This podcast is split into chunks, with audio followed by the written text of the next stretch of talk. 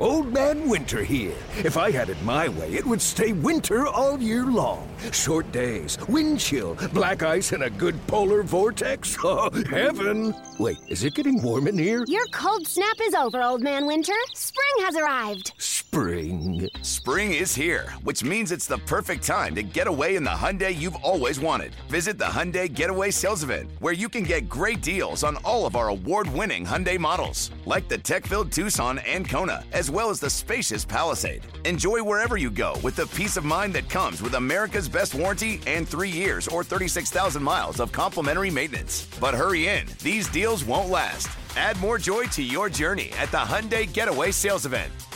Now get 0% APR or up to 1500 bonus cash on the Hyundai Tucson. Now, during the Hyundai Getaway Sales Event. Offers end soon. Call 562 314 4603 for details. Imagine the softest sheets you've ever felt. Now imagine them getting even softer over time. I'm here to tell you about Boll and Branch and how you can discover this new level of softness with their iconic sheets. In a recent customer survey, 96% responded that Boll and Branch sheets get softer with every wash. They source the rarest 100% organic cotton for an incredible softness to start. Then they skip the toxins and harsh chemicals for a natural feel unlike anything else, and it all comes together with their signature weave. This special design feels buttery, breathable, and unlocks new levels of softness with every wash, and they stand behind their promise of softness. With their 30 night guarantee, you can wash, style, and sleep in their sheets for an entire month. If during the 30 nights you don't love your sheets or feel them getting softer and softer, you can send them right back. No questions asked. So head to bollandbranch.com for 15% off your first order with code Odyssey. That's B O L L and branch.com. Exclusions apply. See site for details. One last thing before we get out of here. I teased this at the start. Uh, we have a segment here on the Hit the North podcast called What You Doing, Man, in honor of that quote from Zacch Pickens back in the spring. And what you doing, our, man? There it is. There it is. It's usually it's our, our opportunity to to find somebody, somebody in our orbit, typically someone that that may be a media member, and ask them, ask them what studs. We ask them. What you doing, man? So, Herb, I thought this was appropriate to kind of give you the microphone uh, for this one because I'm searching through Twitter earlier this week and I see you in a conversation uh, regarding your Chase Claypool meter, which you can explain here in a minute. And you're in a back and forth with Greg Braggs from CHGO, fan in the stands, Greg yeah. Braggs, who, who is a, a, good dude and, and, and puts in a lot of work and uh, is certainly not shy about sharing his Bears opinions. But you guys have a difference yeah. of opinion uh, on, on the type of camp Chase Claypool is having. And where I thought this was appropriate is when you called him Mr. Mayor of Meatball Island, because I thought that was a good title for a uh, for a community that we often acknowledge but we hadn't named. So Mr. Mayor of Meatball Island is under the under the gun here, and you can take it away from here. Yeah, I think I think Mr. Mayor of Meatball Island is lying to his constituents. That's that's really all it is to it. He's out here and he's saying, "Listen, Chase Claypool is dominating camp. He's out," and I was like, "He's dominating camp? Like who, who, where? What camp?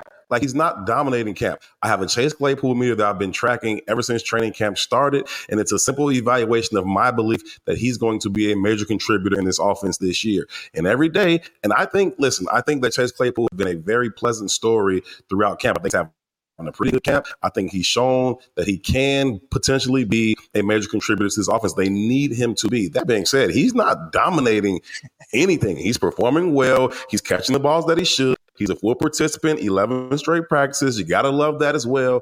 But dominating, uh, you're just lying. You're just lying. It's this meatball stuff that y'all do. And because you know your meatball followers are going to eat it up because they want to believe that too. But it's just not true. Stop lying to these people just because you know that's what they want to hear. I like Braggs, but that's just not true.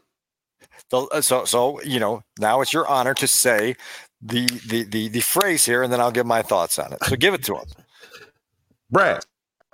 What are you doing? Like, what you doing, what man? What are you doing? what you doing, man?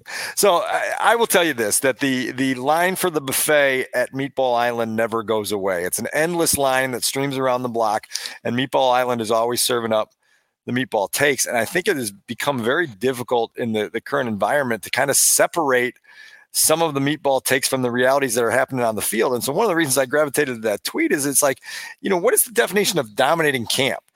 I'm with you. I think Chase Claypool has had an encouraging camp. I think for a guy who was on PUP two days yes. before the veterans reported, the fact that he's been in all 11 practices and hasn't had a, a single day of a, a, physical setback is a step in the right direction. I think the fact that he's using his physicality in one on ones and seven and seven and 11 and 11 and showing you some of the things that he's capable of athletically, it's a step in the right direction. I think his growing rapport with Justin is is notable and undeniable. It's a step in the right direction.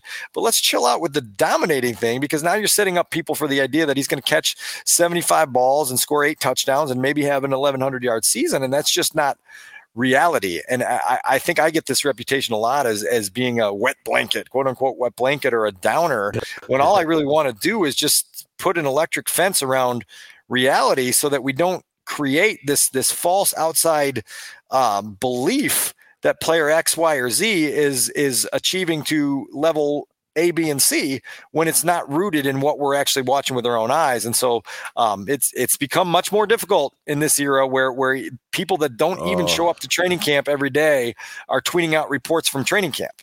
You know that that's that there, there's a several accounts of of people that it's like here's what happened at training camp today based on the videos that I aggregated while I sat at my computer.